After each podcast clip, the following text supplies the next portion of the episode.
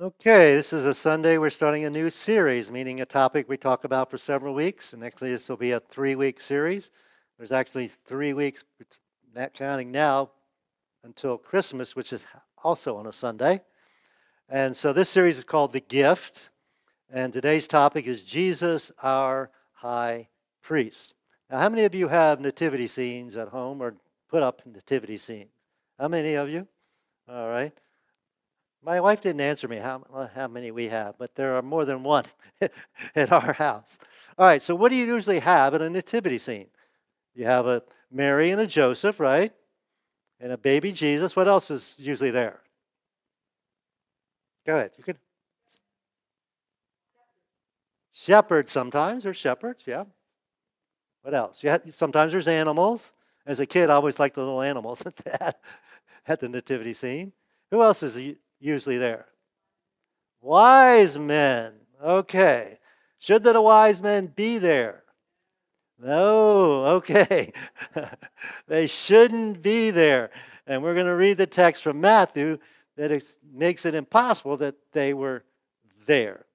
Um, we talked about the wise men and nativity scenes. Um, wise men were wise men, learned, educated men from far away. We don't know how far, we don't know how long they traveled. They were most likely wealthy.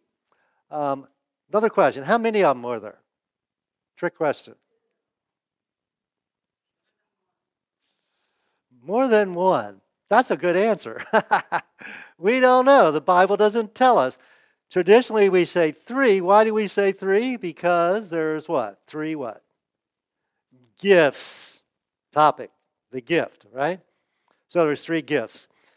One commentator mentioned there might have been dozens of them. Anyway, they were wealthy, intelligent men, and they were seeking out this God.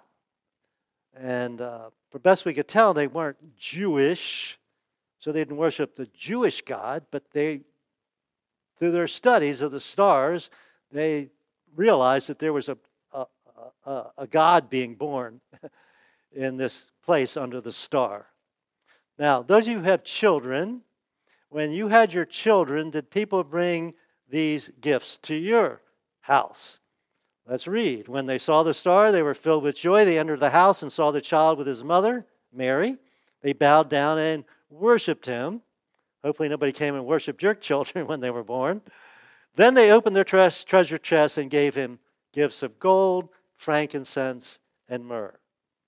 Uh, we got diapers, we got little outfits. I don't remember any gold, frankincense, or myrrh when our kids were born. So these were unusual gifts for uh, a child. We're gonna, um,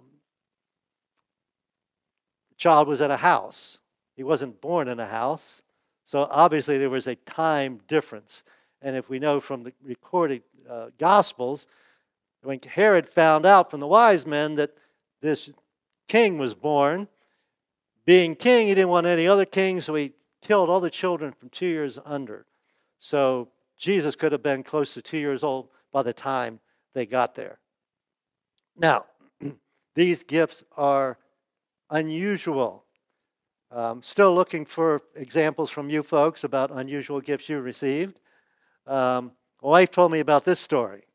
Um, well, this got to be pretty old. This is silverware. I guess you can tell that, right? now, the story behind this is this uh, Deb's grandparents. Um, Deb's mom was their first child, and then they went eight or nine years before their second child was born. Within several months after the second child was born, her name is Joy, she was uh, her grandmother was pregnant again, and she wasn't too happy about that. And so, to try and cheer her up, her husband bought her, guess what, ladies? Silverware. Would that cheer you up in that situation? I don't. I don't think it would have my wife. Maybe. Uh, uh, from what I, the story tells me, it didn't do a lot in, at the time. But, but the thought was good, right? Pretty unusual gift, though. So share with me some unusual gifts that you've participated in either giving or receiving. So these gifts were valuable, um, but they also had very important spiritual connotations. And that's what this series is going to be about. So let's just kind of go through the three first, and then we'll just look at one this morning. The gold most likely could represent the kingship of Jesus. They came to worship a king, right? And Jesus is our Lord and Savior and King Jesus. So we'll talk about that one Sunday. Today we want to talk about frankincense, and I already mentioned that Jesus is our high priest. And if you don't understand that, that term, we'll talk about it. And then the myrrh represented the fact that he came to do what? To die. The Lamb of God, take away the sins of the world. Now, um, any of you have essential oils at your house? We have lots of them at our house, and one of them that we have is frankincense. So if you'd like to smell it or taste it, well, we have some for you. Anyway, frankincense oil, what's it good for? It possesses antiseptic, astringent, carminative, that's a word I don't know. I meant to look it up. Somebody have to tell me later. Diuretic, digestive, sedative, uterine, therapeutic properties. So it's basically good for whatever ails you, it sounds like, right? Especially 2,000 years ago when they didn't have pharmacies to go to. So it was used for healing different physical ailments. But the interesting thing also was it was used as incense, and they would uh, burn it and smell the uh, fragrance from it, especially in the temple. So, Jesus, our high priest. Now, if you're not from a Catholic background, priests are kind of unusual. In our tradition, we don't have priests. Uh, so, what was the purpose of priests? They had priests in Judaism. So, what was the purpose of the priests? Basically, had, well, basically, it represented they represented God, the people, God to the people. Um, yeah, the people before God. So, two functions. The priest made sacrifices for the forgiveness of sin of the people. So, in their system, if you sinned and I sinned, what we would do, we would go to the temple, we'd take an offering, we'd buy it probably, and give it to the priest. The priest would kill it and spread the blood on the altar to forgive me of my sins. So the priest did that for me. The other thing the priest would do in Judaism was prayed prayers for God's people on behalf. Now, I think that priests in, in Catholicism today do that also. But um, I can pray prayers for you. I do, but you can pray them yourself, right? You, you have access to God. so Jesus is described in Scripture, and we'll look at it, as our high priest. Now, they had a bunch of priests, but one guy was the high priest. He was number one. They only had one at a time. And he had the privilege of going once a year in the Holy of Holies, and we'll talk about that.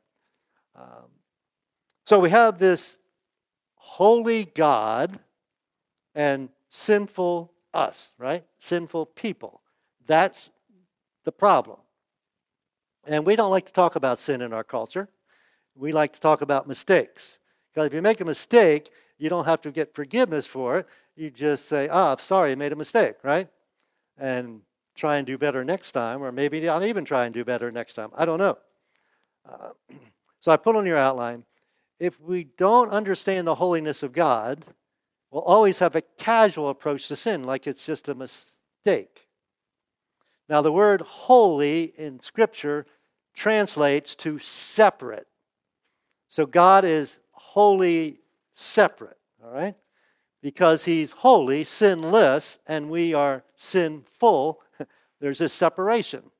God can't be in the presence of sin. So that's a big dilemma, right? Now he's not just holy, he all his attributes are holy. So his power is holy, his mercy is holy, his grace is holy. And so consequently we need to offer him worship and praise because he's this holy other. Uh, on your outline. Our God is holy. The challenge is what? We're not. He's holy, we're not. So where does that leave us? Well, why does God hate sin? Scripture says he hates sin. Why does he hate sin? Because it separates us, right? Uh, Adam and Eve dwelt with God in the, in the garden, right? And then they sinned and there was a separation. It breaks the connection, it breaks the intimacy, it becomes a, a barrier. Now, in Judaism, they have this holiday called Yom Kippur. We call it the Day of Atonement. Right? And what happens, well, it used to happen, they don't have a temple anymore, but what used to happen was the high priest would go once a year, once only one time a year, into this back part of the temple called the Holy of Holies. Only person who got to go in there was him, and he only got to go in there once a year. And the mercy seat and some other things were in there. They even tied a rope to his leg. If he died in there, they could pull him out because nobody else was allowed to go in there. I got to thinking, if I was elected high priest, how exciting would it be that first time you got to go in there to, on Yom Kippur? And what he would do, they would sacrifice a lamb and he would take the blood and he would take it in there, put it on the mercy seat for the forgiveness of sins of the Jewish people. Okay? But there was two lambs, or two, a lamb and a uh, goat, involved in this ceremony. How many of you heard the term scapegoat, right? Everybody knows that term. Well, they originated here because they had a goat, and I don't know how they representatively transferred their sins to this goat. I don't know if they laid hands on him or what. And then they ran the goat out into the wilderness to, to, to die. All right? And so that took the sin of the people away from God. And the offering was for the sacrifice for the sins of the people. Now, especially if you're a goat or a lamb, it doesn't seem very fair, does it? You sacrifice your life for these people, that and it's kind of gross. I've always thought about. I'd hate to be uh, in the ministry in Judaism, and have my, part of my job was to slit the throats of animals and collect the blood, and it just seems so gross and and, but that's important because sin is gross. And so it takes something gross to eradicate the problem. So, on your outline, the sacrifice does what? It satisfies God's justice. God is holy, but also God is just. So the wages of sin is death, so we sin, so something's got to die. But it also, at the same time, extends mercy. God doesn't have to accept that, but He chooses to. And that's the beauty of that system, which we're an extension of Christianity, but a much better extension. Uh, because this, they had to do it once a year, right? Well, people sacrifice more often, but Yom Kippur was once a year. So it was temporary at best. So God wanted to provide something better. He wanted to provide something permanent. And so Jesus comes along as our high priest. I didn't put all the text on the screen or on your outline, so I'm going to read a couple verses from Scripture. This is in Hebrew. All the Scripture is going to be in Hebrews, uh, a great book to, to read about this topic because it talks about the connection between the Old Testament and the New Testament, the Old Covenant and the New Covenant. So I'm going to pick it up in verse, I'm not going to read the whole 10th chapter We'll hit some highlights. If they could, that they is the high priest or the priest, if they could provide perfect cleansing, the sacrifices would have stopped. So they had this Yom Kippur, this sacrifice. If it could provide complete cleansing, then it wouldn't have to do it again, right? That's just common sense. They would have stopped. For the worshippers would have been purified once for all. But it didn't work that way. And their feelings of guilt would have disappeared. But no, they would sin and the guilt would come back. And so they would have this sacrificial system to forgive their sins, but also to clear their guilt. But instead, those sacrifices actually, notice this, reminded them of their sin year after year. So, none of us like to be reminded of our sin, but anytime we, oh, Yom Kippur is coming up, uh, we're going to have to sacrifice uh, for our sins that we committed this past year. So it was a reminder of our shortcomings and our sinfulness, and of course, guilt. For it is it's not possible for the blood of bulls and goats to take away sin, or not take, take it away permanently. That is why Christ Jesus came into the world. I thought about this way it's kind of like a rehearsal. Friday night, guess what we did here? We had a wedding rehearsal, right? So I, I walked through the ceremony and then we practiced the ceremony, and it was a mess that first time. and so we practiced again. It still didn't go great, but everybody was tired of practicing, so we quit practicing. We could have practiced three or four times, right? Then last night we had the wedding. So are we going to have rehearsals anymore? No, there's no need for rehearsals anymore because the wedding has already happened. So Yom Kippur was kind of like rehearsal for the big event, the final event, event that didn't need to be repeated anymore. The scripture is going to say, I think in verse 9, I'm going to read it, that it canceled the first covenant, the Old Testament way of doing it. And then we're going to pick it up in verse 10. This is actually on the screen. I read it there. For God's will for us, sinful people, was to be made holy. But again, we're not holy. How are we going to be made holy? By the sacrifice of the body of Jesus Christ once for all. So, we're going to talk about the Lamb of God next, uh, yeah, next week. But this was the living being, not an animal, I guess we're animals, that was going to be sacrificed for the forgiveness of sin. Now, because he did this to make us holy, does that mean we can just ignore the law, the moral law? We don't do what we want? No, of course not. But it has nothing to do with our holy, becoming holy or our salvation. Once we've entered into a relationship with God, if you you haven't, we're glad that you're joining us or or uh, participating in this service. But once we do that, what's our responsibility? Well, we talk about every week. Follow Jesus, right? Seek to obey him in active things as well as things we're not supposed to do. Another way of thinking about this is guys that are married, if you're out working, you get all dirty and muddy and, and everything, is your wife going to let you in the house that way? Well, if you do, she's not going to like it very much, is she? All right. Um, but if you could put yourself in a complete white suit, feet, feet and everything, you could come into the house and it'd be perfectly fine, right? You would look clean. You wouldn't dirty up the house, but underneath you are still what? Still dirty. All right. So that's kind of what Jesus does to us. He becomes our covering because we're still sinners, right? And God can't associate with us uh, when we're dirty or sinful. So Jesus covers us. And so God sees us as pure and spotless. It's amazing, isn't it?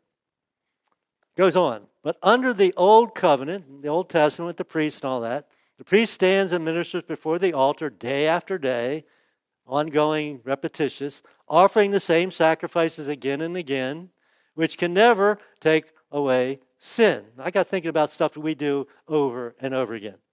Um, where'd Daniel go? Anyway, Daniel cuts grass for a living. I don't cut grass for a living, but I have to cut it week after week all summer long. I'm, I'm glad. One reason I like cold weather no more grass to cut, right? Can you imagine if he cut grass once and it didn't have to cut anymore? Daniel would be out of work. But anyway, um, ladies, you, you wash dishes. You just wash dishes once, and, and you don't have to wash dishes again, right? Or whatever it might be, dust or vacuum or do uh, laundry, whatever it might be, right? Just do it once and it's all finished. All right. Well, that's the beauty of Christianity old way, just over and repetitious over and over again because it wasn't, it didn't do it completely. So, text goes on, but our high priest, which is Jesus, offered himself to God as a single sacrifice for sin, good for what? All time. Then he sat down at the place of honor at God's right hand. Now, so we do good deeds? Yes. Our good deeds have nothing to do with our salvation or our holiness before God. Jesus took care of that for us. Then skipping down some verses to verse 23. But let us hold tightly without wavering to the hope we affirm. We have hope. Well, the most difficult thing to do and live, in live life is without hope, right? Hope we affirm. For God can be trusted, we talk about trusting Him all the time, to keep His promise. Now, if you make promises to somebody, I was always careful when my kids were small. I wouldn't promise them very often. Oh, I promise you'll go to the zoo tomorrow. Well, you don't know what's going to happen. So I, I, we'll try and go to the zoo tomorrow. I wouldn't promise because I to make sure I could keep my promises. Well, God always keeps his promises because who could stop him from doing what he promises? So when we read his promises in his word, we can fully trust him. We can have hope that what he says will happen. Now, earlier, the writer of Hebrews said something really interesting about this high priest. This is chapter 4. So then, since we have a great high priest who has entered heaven, like you said, he's now at the right, right hand of the Father, he was Jesus, the Son of God, let us hold firmly to what we believe. Again, those promises. So I kind of thought about this way. I've not been to court very much, but I see uh, these uh, lawyer shows on TV, right? And so you have the person that's on trial, and he has a lawyer, and the person on trial often doesn't say anything, does he? Or she. The lawyer speaks for him. And that's the way I like to think about us and God. We get to God through Jesus, right? He is our lawyer, He's our spokesman. He speaks up for us, He defends us, He died for us, He shed His blood for us, and He rose from the dead for us. And the text goes on this high priest, Jesus, he's our high priest, and he understands. He understands our weaknesses, he understands our sinfulness. Why? Because he faced all the same testings or trials or temptations that we do, of course, with the biggie, yet he did not sin.